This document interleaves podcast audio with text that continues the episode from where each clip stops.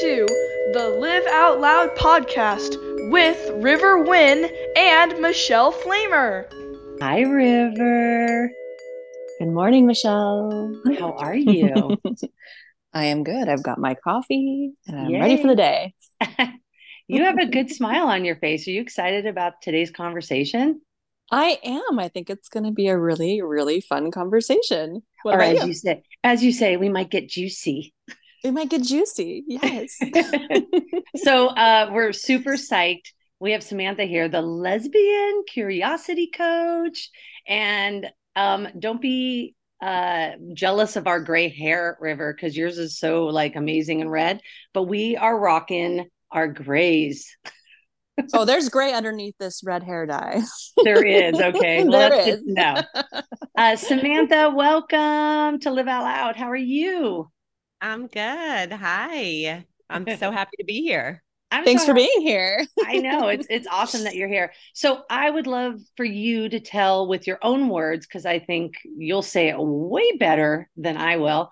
Uh, like where you came from, uh, like how you started uh, in this industry, and as a practicing therapist. What I just would love to hear your journey a little bit, and so that everybody who's never met you before or seen you on the TikTok, the Instagram, you know, wherever people may find you. Uh, and so, yeah, I just want to introduce you to everybody. So go for it.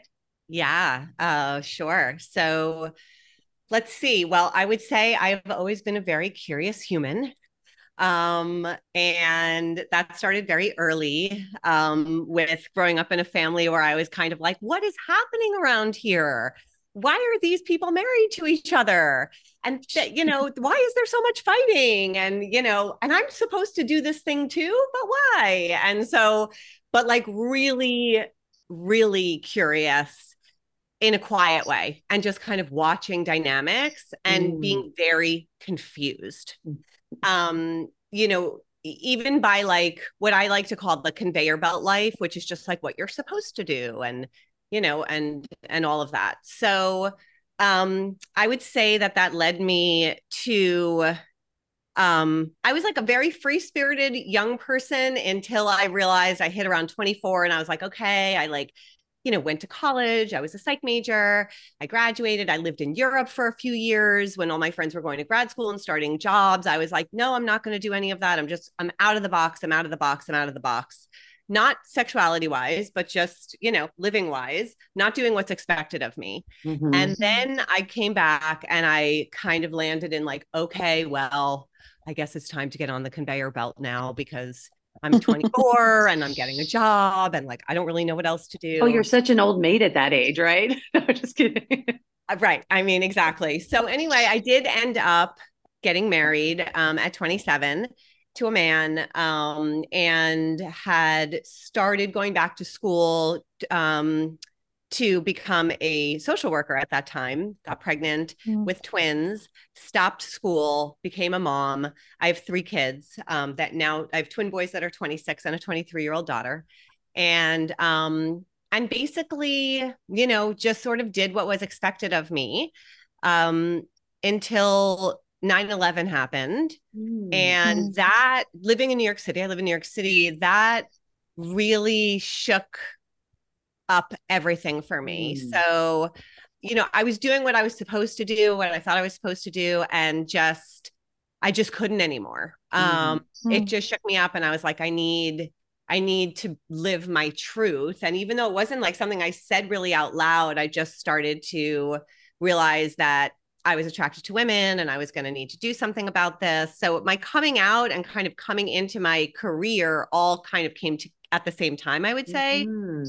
Um, so I ended up at 32 coming out, um, leaving my marriage and going back to school to become a therapist. I ended up becoming a marriage and family therapist because that seemed more interesting to me with the Hmm. relational dynamics. And I've been in private practice um, for about 14 years Awesome. and really wanted to focus on helping women coming out later just because I had gone through that.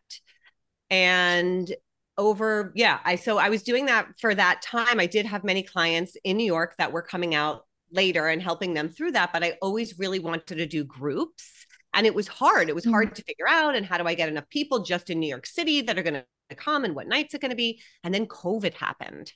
Mm-hmm. And so COVID was this time where there was a tsunami of women coming out later in life. Hmm, and interesting. Yeah. Oh, yeah. It really, I mean, it was like in droves. Hmm. I've never seen anything like it on Instagram. It was like very noticeable. And I realized, oh my God, this is the time. Mm-hmm. I can work mm-hmm. with people virtually. I don't need a space. I can do it all online. I was doing all my sessions mm-hmm. online as a therapist. And so from there, I started to develop a program to take women through really like unpacking all of the conditioning that we are packed with as, you know, females in the world and just really coming into their authentic selves around their sexuality and whatnot. So it's, I'm still a therapist. I still have a private practice. And I also have this amazingly fun and energizing coaching business working with amazing, brave women that are on this journey to even just be curious about themselves, you know, mm-hmm. and get off of the conveyor belt life of like, I know now I know what happens next. Now I know what happens mm-hmm. next. Like this way of living, which is just so deadening, and instead be curious and lean into, you know, really all aspects of themselves and being authentically alive. So that is, that is, you know, that is where I am now. I love that. I'm, I'm so, I know, I love it too. I'm so curious about the whole catalyst thing sure. because it sounds like you didn't even have a catalyst. You kind of came to this whole thing on your own. Oh, okay. Yeah. Oh, yeah. Okay. I would say 9 11, not true. 9 11 was my catalyst okay. in a way. It kind of, um, it shook me up enough to say, you just can't do this anymore. So it was one kind of catalyst. And mm-hmm. then the next was I actually became obsessed with my then yoga teacher who was five years younger than me, awesome. had also never been with women. Mm. Um, and um, I just I was obsessed with her for about five weeks where I I didn't even understand what was happening. So I would come home and I would tell my husband about it. Oh, I'm wow. so obsessed with her. She's so amazing. Like I don't know what it is about her. It's her voice, it's her music. I just I, I was following her from town to town, taking every class I could. This was out in the Hamptons. Wow. And um, you know, and until it hit me that like, oh, actually I kind of want to like touch her. Uh-huh. I was like, oh, well, actually, I really kind of want to like kiss her. And then mm-hmm. I was like, mm-hmm. oh. So she was my first relationship. Um, I was oh. in a relationship with her. I started a relationship with her, told him that I couldn't stay married after about maybe eight weeks of knowing her, and went through a very litigious three year divorce that was one of the, I think, one of the worst divorces I've heard about anyway. We lived under the same roof for three years. Um, wow. Yeah. That's a whole other podcast yeah. So or, or it's was, just literally cocktails somewhere, you know, it's like yeah, yeah. It's it's a it's a dark period. Um, mm-hmm. but she stayed with me. We lived together for a few years afterwards. I moved out. We lived together with my kids, with my kids going back and forth. And then we came to a close at about five and a half years. The relationship lasted. Oh, that just avalanched like 10 questions. But River, do you have anything going on? Go for it. Go for it. You got pressing questions there. well, no, I mean, it's just like okay, so I'm curious as well, right? Like I love being curious and it's fascinating to me. First of all, I love your voice for for these later in life lesbians. Like I think you are just such a soft landing for all of them and and mm-hmm. when they get to that point of like wanting to pivot and and really dig in for themselves i love that there's a you in the world for that right and i you know i wish there was a lot more because i feel like there it's it's still very lonely for so many people so how did you how did you manage i mean god it must have been a lot of conversations i'm guessing but how did you manage that that moment where everything sort of overlapped like you had your conversations you were in this horrible like divorce you were still like falling in love and and figuring out love for yourself like what is this new and then you also like connected and talked with your kids like what was that if mm-hmm. i may mm-hmm. ask like what was that conversation like yeah so i mean we're going back now so this happened in 2002 yeah so my kids were very little um you know, my daughter was two and my twins were five when I met my Mm. my first partner. So there was a very organic way that she kind of just started to hang around more. Um, and the conversation with them was really about my husband and I at that time separating. So we sat them down to tell them that we were separating. Did not mention anything about my sexuality because they were just too young. Mhm. And she started to, you know, she just started to be around more and more. Mm. Um, and, you know, they just got used to her. And then, you know, they just would call her, you know, they, she was my partner. So they'd be like, my mom and her partner, you know, and it was just very organic. Um, yeah. And then co-parenting was that a positive? I mean, because of you what you know, went through, it must have been challenging. it was challenging. I mean, Mhm. it's, you know, it's been a challenging, I'm going to say it's been a challenging life. Mhm. um in in a lot of ways i think i mean my kids are amazing um and one of my kids is gay which makes me so happy um and um but it's been very challenging and co-parenting with him and his wife has you know oh, he's remarried now. oh he's been remarried for a long long time Wow. Okay. yeah he got remarried him. pretty quickly yeah um and they're a great match which is so fantastic i i really like in my yoga practice i would put out this intention every time i'd start my practice that he would find happiness and goodness and he did i mean they are Hmm. a perfect pair um that said it has still been extremely difficult to co-parent with them and then also having this partner um you know it, it was all challenging and I wish I had like a general, like, this is how you do it. But I think it's just for every couple, it's different. And after she and I broke up, it was, it was, I went through this period of kind of like, she didn't have any kids. So it was like, do I date people with kids? Do I date people without Mm. kids? Like, what's the right match? Um, and, you know, and I, I still don't really have the answer to that, but it, it was a lot of trying to figure that out. Um, yeah, because cool. kids take a lot of energy, you know. Did did did you Yeah. go on the dating apps and stuff like that? Everyone's so the curious. about- dating apps. Yeah. I mean, I, I was essentially, I think I was like maybe about, we met when I was 33. So I was like 38 and a half, I would say, by the time we broke up. And that was my first time being like a single lesbian in the world. And I was just like, oh my gosh, who I don't even know because I didn't know I was attracted to her when I met her. Like Wow. it, I was just obsessed with her.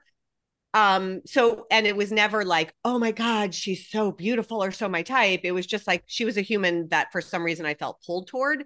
So when Mhm. I was then single, I was like, no idea where to find a person, you know, like what, like on the apps, I don't even, I'm looking at these women, I don't even know what I'm looking for, you know? I, I mean, how am I supposed to tell by a picture? So I went through this whole period and I created this whole scale about attraction and I had all these theories. I mean, it was, it was actually you very love, you love data, don't you? I do. I do. I love collecting data. I'm just like so into that. So, um, I mean, I ended up kind of figuring I've I've basically always been with more or less the same type of person, but I just didn't know that initially. So yeah, I mean, dating apps um has been how I've met basically every partner except for my current partner. Yeah, and she's she's adorable. Yeah, she's awesome. Yeah, she's really cool. I'm enjoying just getting to know her through her videos and stuff like that. So So prior prior to that first partner that you had, was that like really just like your first introduction, like you, you to yourself? Like you didn't know prior to that that you were attracted to women, or was that just kind of like that was the catalyst and you didn't know before that? Oh no, I I knew, I knew. I mean, You I knew. I knew, but in a very subconscious way. Hmm. So, like, while my hu- my husband would travel about four months out of the year for his business, and when he was gone, I would be reading lesbian novels and I'd be renting all the lesbian dramas. And um, I definitely had some attractions when I was younger, but and looking back now, I can call them out, even going back to like when I was 10, 11, 12, but I just never, I didn't know that what I was feeling was attraction.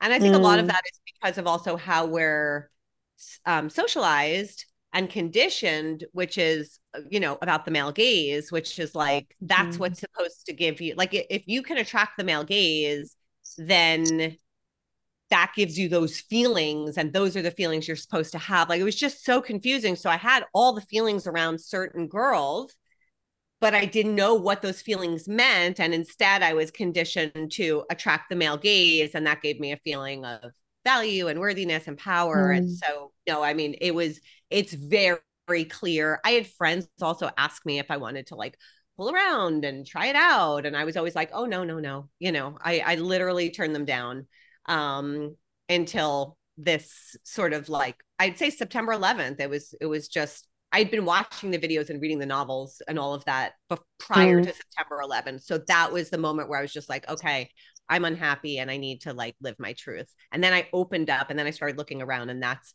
that was um, September of 2001 and it was September I'm sorry, it was July of 2002 when I met her. So it was a very short, not even a year until I met her. It's interesting that 9 11 ended up being your catalyst for that change because I was trying to think of myself during that time, living in LA. Um, my part, my partner and I at the time were remodeling our home off of Melrose, and our bed had been moved into our newly renovated kitchen. It was that big that we could like where before the dining table got or you know what shit. And then there was the TV up on our um, up on part of the island, you know, where I could watch TV. And I was literally supposed to fly out that morning to Logan for, I was working for uh, Rockport Shoes. And so we were going to have our sales meeting.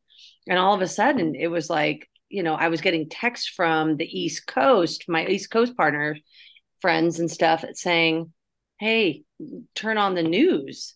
And then I just sat there for 17 hours and it for me that was i mean 9-11 for me was more about i think with with probably a lot of other people it was just more feeling like wow we're not safe any longer in our country and but it didn't make me like want to change a bunch of stuff because i was pretty content at that moment it was covid that for me really propelled the the divorce in my mind and that had kind of cemented like wow, I love our unit, but we've grown apart. Mm-hmm. And it's time, it's just time to make changes for our own benefit. So it's fascinating because you're literally the first person I heard that really wanted to change their life after 9 11. But then again, I haven't asked that question a lot. So now I'm like super curious to like, I'm going to go around the room and my friends and just say, like, did 9-11 spur any changes for you because i think that's kind of that's kind of fascinating. Do you, River, where were you during 9 11? I'm giggling because as you're talking about this, so I was 12. okay, that's true.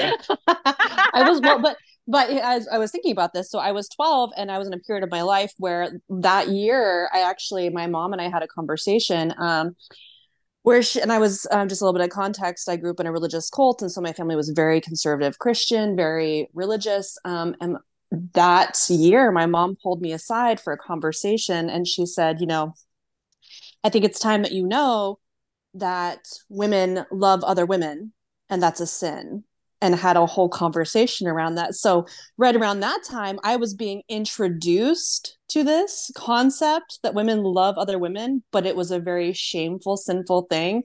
Um, and had some family members confess at that same time that they had had oh, thoughts about women and they felt so sinful. So my introduction to um, some of the thoughts I was already having and, and kind of knowing that I was attracted to other girls um, was very quickly met with it's a sin, it's shameful, so it's just it's interesting to hear like the comparison between different stages we were at at that point. I know it's like I know that's what I was just thinking. Like it's really fascinating that three of us, you know, in very different stages of our yeah. life had these unique thoughts, obviously. But that's interesting around shame because, like Samantha, there must be a lot of a lot of shame that comes with some of your most favorite clients, you know, and things like that when they're going through this.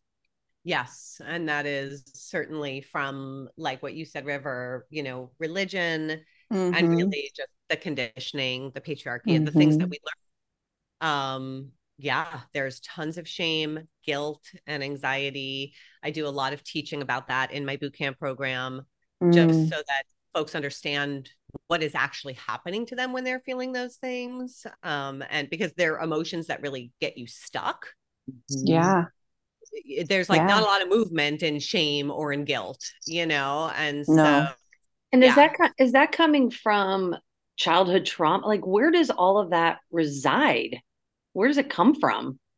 I mean, I, the way my, the way I look at it is that sh- shame, guilt, and anxiety are inhibitory emotions, and what they do is they keep you away from your core emotions. And the reason that they do that is because wherever so we're born with core emotions. Every single human is born with the same core emotions. But then when you're growing up and you're in a family or in a community where certain emotions are not allowed and actually like Mhm. you're shamed for having them or you're sent to your room for having them. So now you're alone. You don't even know how to handle these emotions but you're now alone with them or they're just not acceptable. Like you know you're a girl you're not allowed to be angry or something like that. Um what happens is like with that one would be you get filled with shame. So instead of feeling the anger which is not allowed our Mm. systems use these other things shame guilt and anxiety to inhibit you from feeling the core emotion and they keep you in these other sort of higher level emotions well the shame guilt and anxiety inhibitory emotions that just they're they're protective it's trying to Mhm. protect you from feeling what you're actually feeling because that is not accepted or allowed Mm. How how did the breakthroughs happen when with with some of these women? yeah it's just it's i mean it's really really the unpacking it's you know Mhm. starting from the beginning i start from the very beginning with folks we start with um sexual narratives Mm. how how did you become a sexual human in the world what did you learn about yourself as a sexual human in the world um based on your earliest earliest memories earliest of time family of origin how, you know what you saw what you were told what you experienced um, around affection, around puberty, around anything sexual. Like, what were the narratives that you carried from that time and the beliefs that were instilled in you from that time? And then starting to unpack those by becoming aware of what they are and then being like, do those actually align with where you are today? Yeah. Uh, You know, yeah. River and I both have young daughters, right? And Mhm. I'm I'm working on being a very intentional parent and coming from it as a conscious very conscious parenting uh when she says she loves her body i say good you you should love your body it's absolutely beautiful for being a, a beautiful 11 year old Mhm. You know girl and i've asked her since she was five also and it, and it was interesting because i was talking about this with some people last night um about how i've normalized asking her if she if she feels if she feels like a, her herself in her body and i've asked Mm. this from her about her since she was five so Same. when, so when, yeah so i literally say um i'll like say baby do you feel like a girl? Like do you match your parts? Like do you like your boobies? Do you like your you know part you know your bits? And and she and you know now that she's 11 she'll be like oh yeah look at this. Look at mom. You know she's like coming out of a shower and she's like look at me you know and, and i just and i just marvel and i'm just like yes i broke a generational ancestral curse female. And the other thing that i'm really trying to teach her now is to not say sorry for nothing I'm like, if you hurt someone's feeling, absolutely that warrants it. But I'm like, even my friends, they're catching themselves on text now because I'm like, stop saying sorry. Like we have to help each other as women, as a, as a collective of saying, and and my friends will be like, hey, sorry I didn't get back to you, like blah blah blah. I'm like, oh my god, you had a life. It's okay. It's like Mhm. it's cool. Like texting is like, come back to me in two days, three days. I mean, I may worry about you because it's not the typical cadence, but you don't have to apologize for not like responding fast. It's not like it's a work thing or whatever, and you have to like get back to. So it's really fascinating. So with these little girls, like you raise these beautiful three humans, like what are a couple of other maybe tips that would be great for us to start those conversations with our daughters especially um you know, to allow them to not have sh- like to feel that shame. Like, I mean, she's going to be in therapy at some point in her life. Like we all have to do it at some point. um, and I'm okay with that. I just don't want to add to that. Yeah.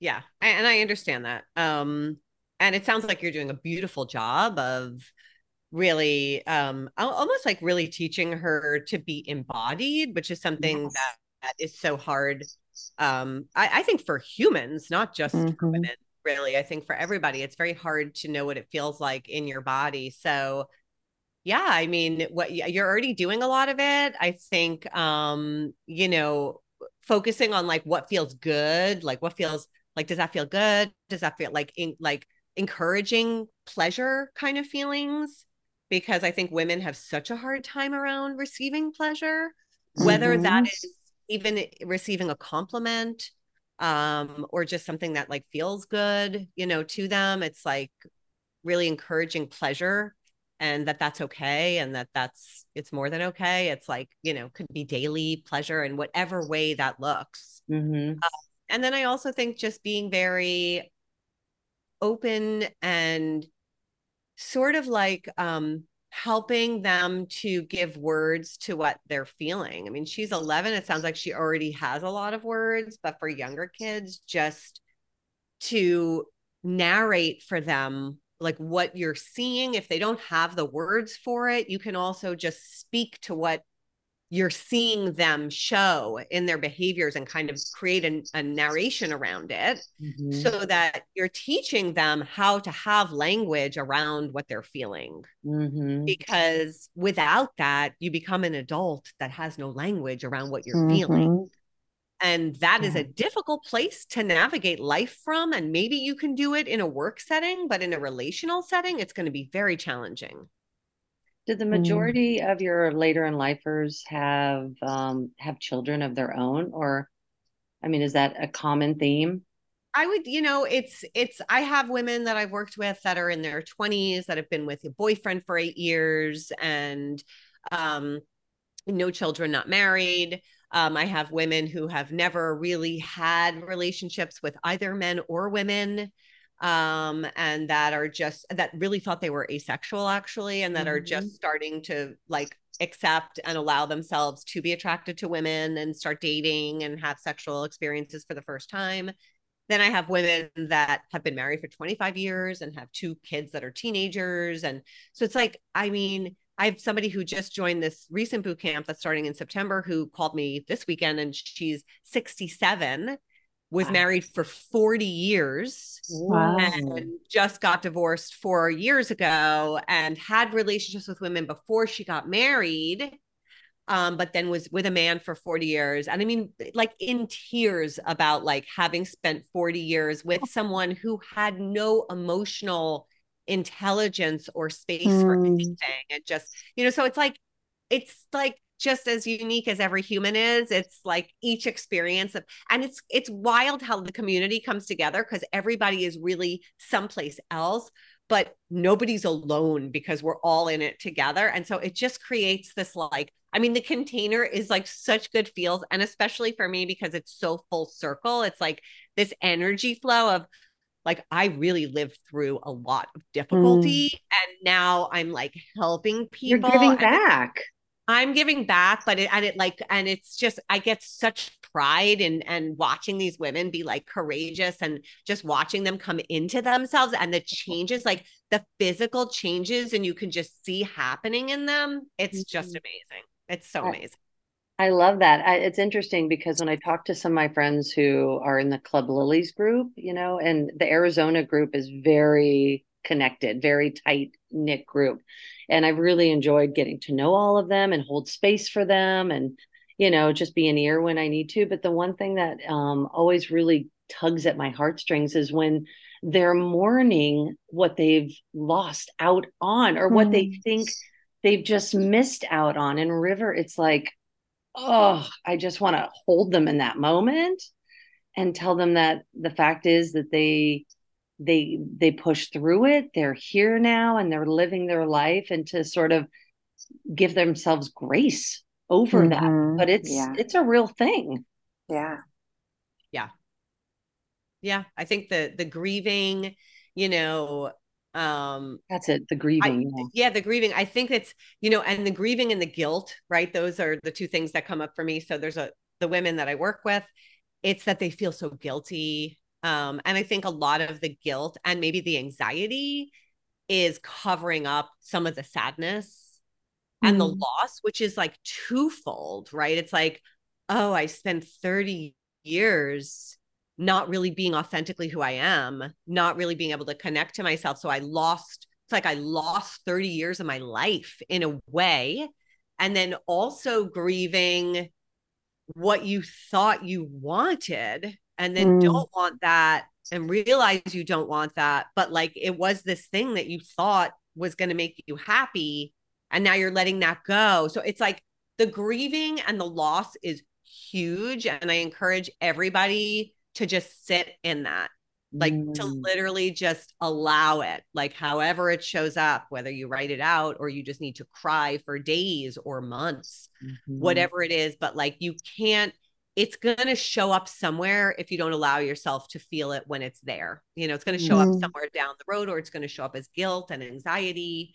Um so just feel your feelings all the way through. It's something i always say. So we've talked about like shame and guilt and anxiety. Um, where does where does fear come into play with that?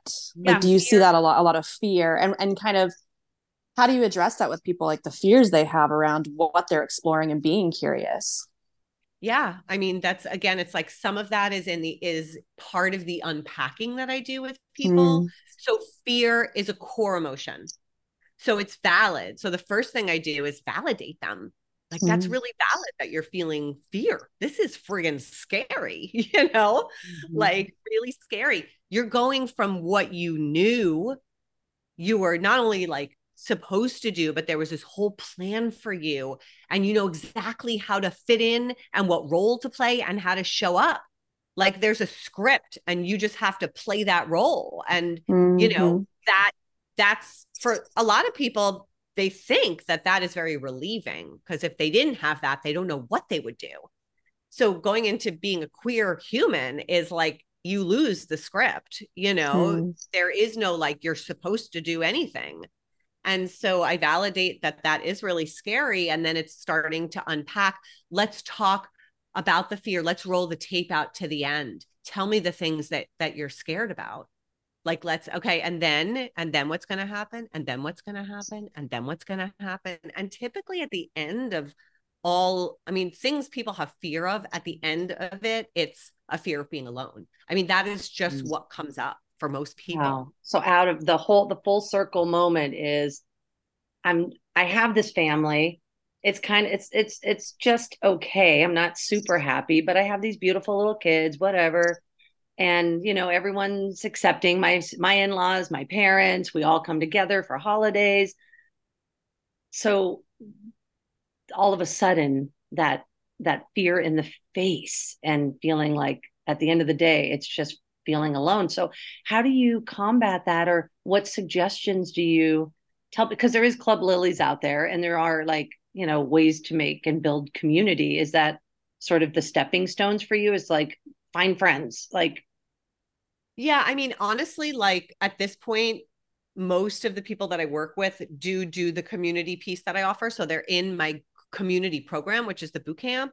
So there is community and they mm-hmm. are supporting each other at the same time that they're working with me um and you know really at the end of the day it's like you know it's coaching. I mean it's coaching because it's like you know i've therapy clients that i've been seeing for 14 years right? But with the coaching clients you know what they get out of a boot camp transformation wise is huge and then they continue on and continue to have community and you see people make changes in a very short time like in a year i've seen people who have been married for 33 years just completely you know now they have a girlfriend and they're separated from their spouse and they came out to their adult children and they're living much more authentically and the fear of being alone is you know, I think so. There's this thing called traumatic aloneness, which is what mm. you experience as a child when you are left alone with your emotions, when you are too young to know what to do with them and it's Mhm. it's like trauma inducing because you are Mhm. sent away and you have no way to handle what's happening for you so there is Mm. there is like a traumatic aloneness or even like if you're bullied as a little kid and you can't Mhm. fit into the group like you are traumatically alone so i Mhm. try to help people un untangle those wires of a childhood traumatic aloneness Mhm. and being alone as an adult. Mm. because as adults we actually have the tools to be alone. And you know and we have the tools to work on not being alone and finding community. Whereas when you're a kid you can't do that like you're in your Yeah. parents house if you're sent to your room or you're locked at home alone and your family leaves you for the day or whatever it is you have no tools like you are stuck Mhm. as an Mhm. adult we have agency like we have Mhm. we can make choices right we can we can change and affect change in our own lives that we can't do as children so i try to help people understand the difference between traumatic aloneness and help them heal some of that Mhm. as well as see that you know as an adult like you can show up for yourself. You Mhm. can have your own back. You can take care of yourself so that they're not going through the world just like scanning for somebody to take care of them because that's also not going to really work if you can't take care of yourself. So it's like a lot of like it's coaching and therapy and community like all happening in the same space but yes people need to go out and find community i mean that's really that's just important But day one to the 12th week must be a really amazing place to sit. And I love the fact that, well, as we were talking about just building community, like just joining your boot camp gives them 10 to 12 new friends, possibly, depending upon how big that particular group is. yes And yes. do and and then. I mean that's really cool. So they're they're digging out of a lot of information and a lot of sadness and and processing, but they're hearing other people so they don't feel alone immediately day one, basically. Mm. And then that process oh I man, I just I, I can't even imagine how rewarding that must be. So rewarding. I mean, it's like it like brings me to tears. I mean, at the end of a boot camp, it's like I mean, honestly, like people are in tears at the end of a boot camp. And I just started creating um, an alumni support circle. So now That's what I was going to ask you if they Yeah. have like access to other other folks that went through your program. Yeah. Yes.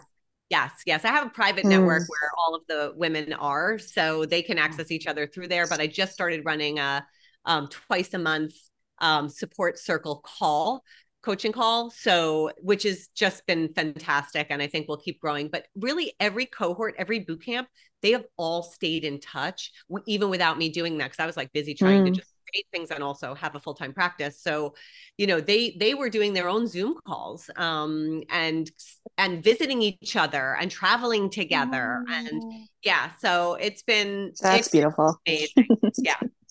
So what's next for you? What's like, you know, and to what where do you want to see your practice and and this this beautiful, you know, community that you're starting to create?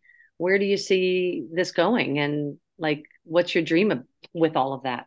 yeah um i mean it's been it's been about two and a half years since i started it so it's not very long um and my dream is really at this point and i just i'm i'm also working with a coach so Hey. she's helping me with that. Um, but my dream is to really cut back my private practice, um, maybe to like 12 people a week. That's it for for therapy clients, and to run, let's say, three boot camps a year. They're 12 weeks each.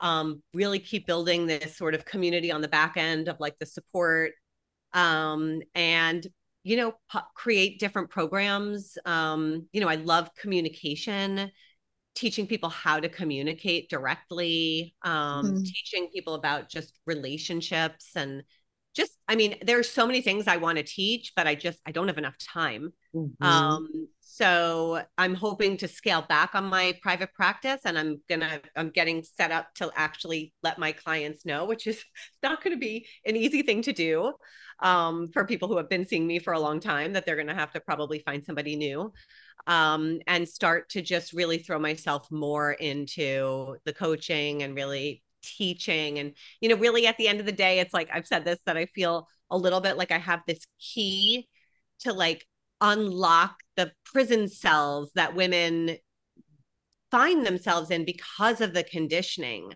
Like Mhm. i i can help you get out of that. It doesn't even you don't you can be married to a man. Like it, it's not even just about that. I mean this is just my niche area but like this is just about how you're living by it's you know living by shoulds you know i should this and i should that and like no you know and so i just it, it can get very big but i'm trying to keep it very small and focused because that's how it's happening. That's how it really works i think but yeah i mean i'm not sure where it's all going to go but it's very exciting.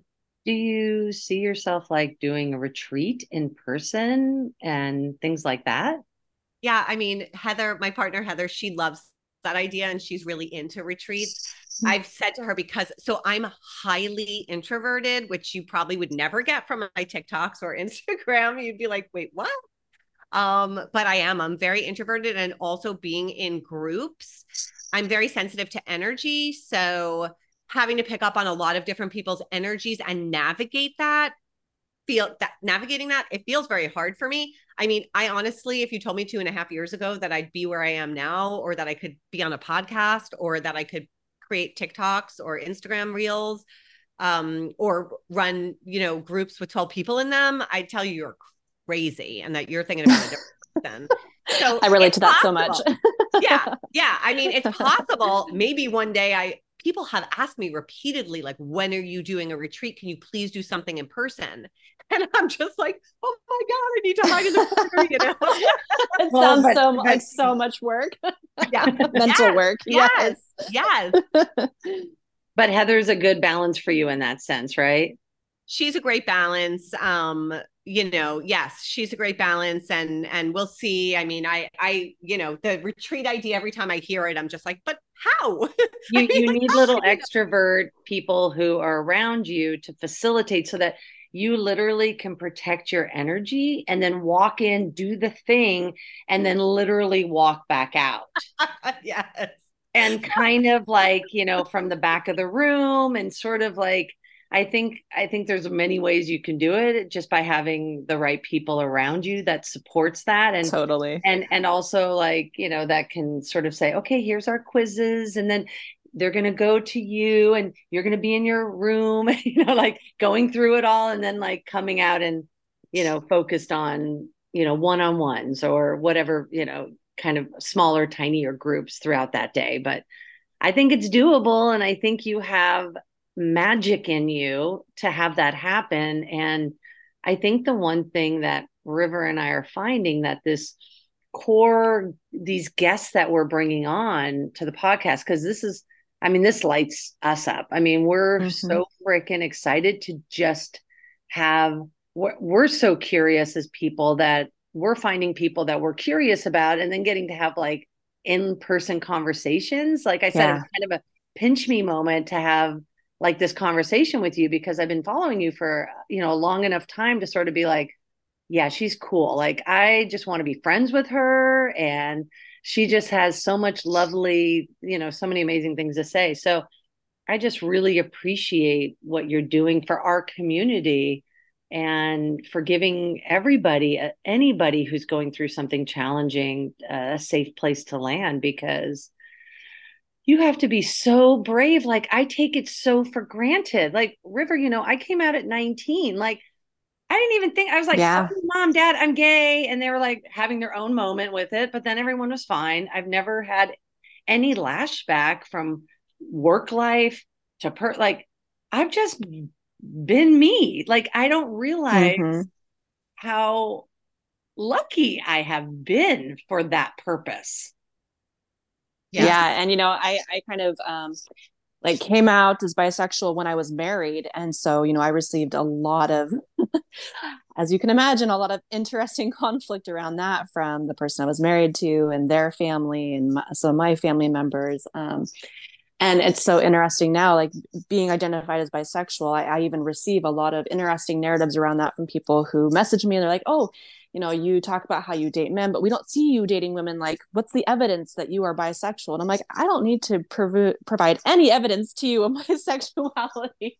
Um, but it's just, it's so interesting how people um, who you may not even know expect you to performatively show the evidence of who you are and challenge you around that. It's so fascinating. Yeah, I think that I've heard that, and it can, can create insecurity you know, I get that a lot with women who are having these feelings and they've been with a man for a really long time and they're having these feelings of attraction, but they actually haven't had the experience mm. a woman. And so they're kind of, they actually are doing what these people are doing to you, they're doing it to themselves. Mm-hmm. Right. Is this really a, a, lot of gaslighting? A lot of gaslighting, yeah. self doubt. Like, how do I know this is real? How do I know what I'm feeling is really true? What if this mm-hmm. isn't true? What if I end up leaving my marriage and then I find that it wasn't true? Or what if I end up alone? It's kind of like, oh my gosh, you know, like now it's based on whether or not you're going to be alone. You know, I mean, how did we get there? I mean, so anyway, it's yeah, I, I believe that. You know, people want evidence, people want that's the thing. That's the opposite of curiosity. People want to mm-hmm. know or can you just live in a space of not knowing? And and you can know yourself or not know with yourself whatever's internal but like you don't have to show that to anybody else. Yeah no no you don't owe that to anyone. I think the only thing we want to owe to ourselves or to anybody is to literally live the most authentic mm-hmm. life that you can live no matter who you find attractive behind closed doors or out in the world, right? It's mm-hmm. it, it's it's neither here nor there, and that's kind of what this podcast is all about. Live out loud, mm-hmm. live your truth, walk the walk, and regardless of you know what conversations are happening around you, but just trying to sit in that authentic space and to feel like we were talking about full circle, being embodied, feeling mm-hmm. whole in your body. Mm-hmm. Yeah it's a rare thing, I have to say, mm-hmm. for most humans. yeah. humans. I just, yeah, that, I mean, that's kind of why I wanted, we wanted to create this because I wanted to give people, um, especially women, a new, you know, some new voices to hear and, you know, where, where we're not seeing the end result. Like I love, I love Glennon and her process right now. Like if you listen to We Can Do Hard Things, which is such an amazing podcast in itself.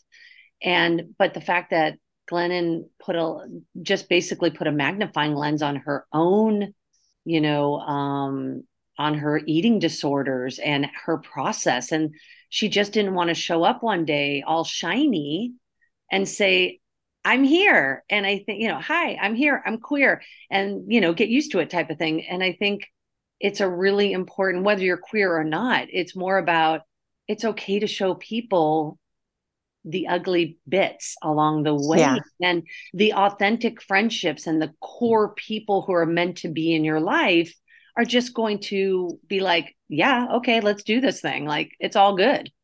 Mm-hmm. yeah absolutely. I agree. And, and you feel like you have a good core group of people samantha around you. You have some amazing support and you feel you know blessed in that sense or you, yeah, you created have, that for yourself? Yeah i mean i think i've had um i would say that i i do i would say honestly that up until covid i feel like i was probably living mostly in survival mode most of the time. Mm-hmm. um and and and surviving you know but like it was you know it was a lot of survival mode. So I have late blooming friends. I have friends that I met back in 2003. I did a weekend workshop. I don't know if you ever heard of Joanne Fleisher. She wrote the book um, Married to a Man in Love with a Woman. Mm. And she's probably in her 80s now, but back then she was the first. I mean, I was like, okay, I am the only woman in the world who is feeling these things. I, I don't know anybody who's gone through this. Like, I don't know how to go through this and on- online she had like a posting board and it was called Ask Joanne, and it was all women Hmm. writing in on this topic. And it turns out she was out of Philadelphia that she had weekend workshops. So I went to one of her weekend workshops back in 2003. There were 20 women from all around the world who were married to men um, and in love with a woman or in love with women in general. And um, so I met friends there that I still, I'm just celebrating my 20 year anniversary with one of my friends. We're going to Iceland in September to hike. Um, but Oh, yeah, fun. I have like I have late blooming friends that are close friends. I have therapist friends, coach friends. Um, but I am a pretty introverted, um, very happy spending time with myself or with my person or with my few people kind of person. Definitely not like a I need to go out and do the latest anything person. So Totally. yeah, That's my dogs are my support system. Oh my god, I'm obsessed with my dog. yeah. Same. I know dogs are literally the best, and that's that's funny because uh, there's so many of my friends who have just been just feel lonely. I mean, they're just lonely after COVID, and there's just th- this deep lonely. And I'm like, get a dog, just get a dog. They get you out. People talk to you for even on the walks, like.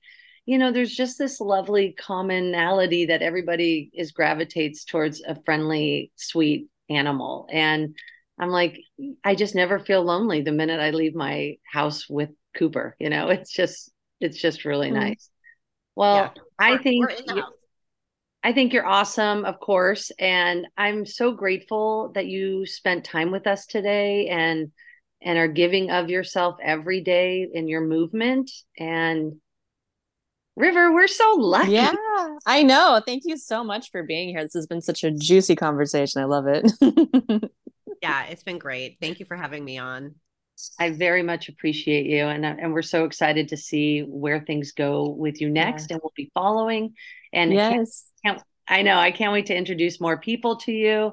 So, I mean, that's my mission is to just spread good people, and I'm super excited about it. Yeah. Thank you. Thank you. you.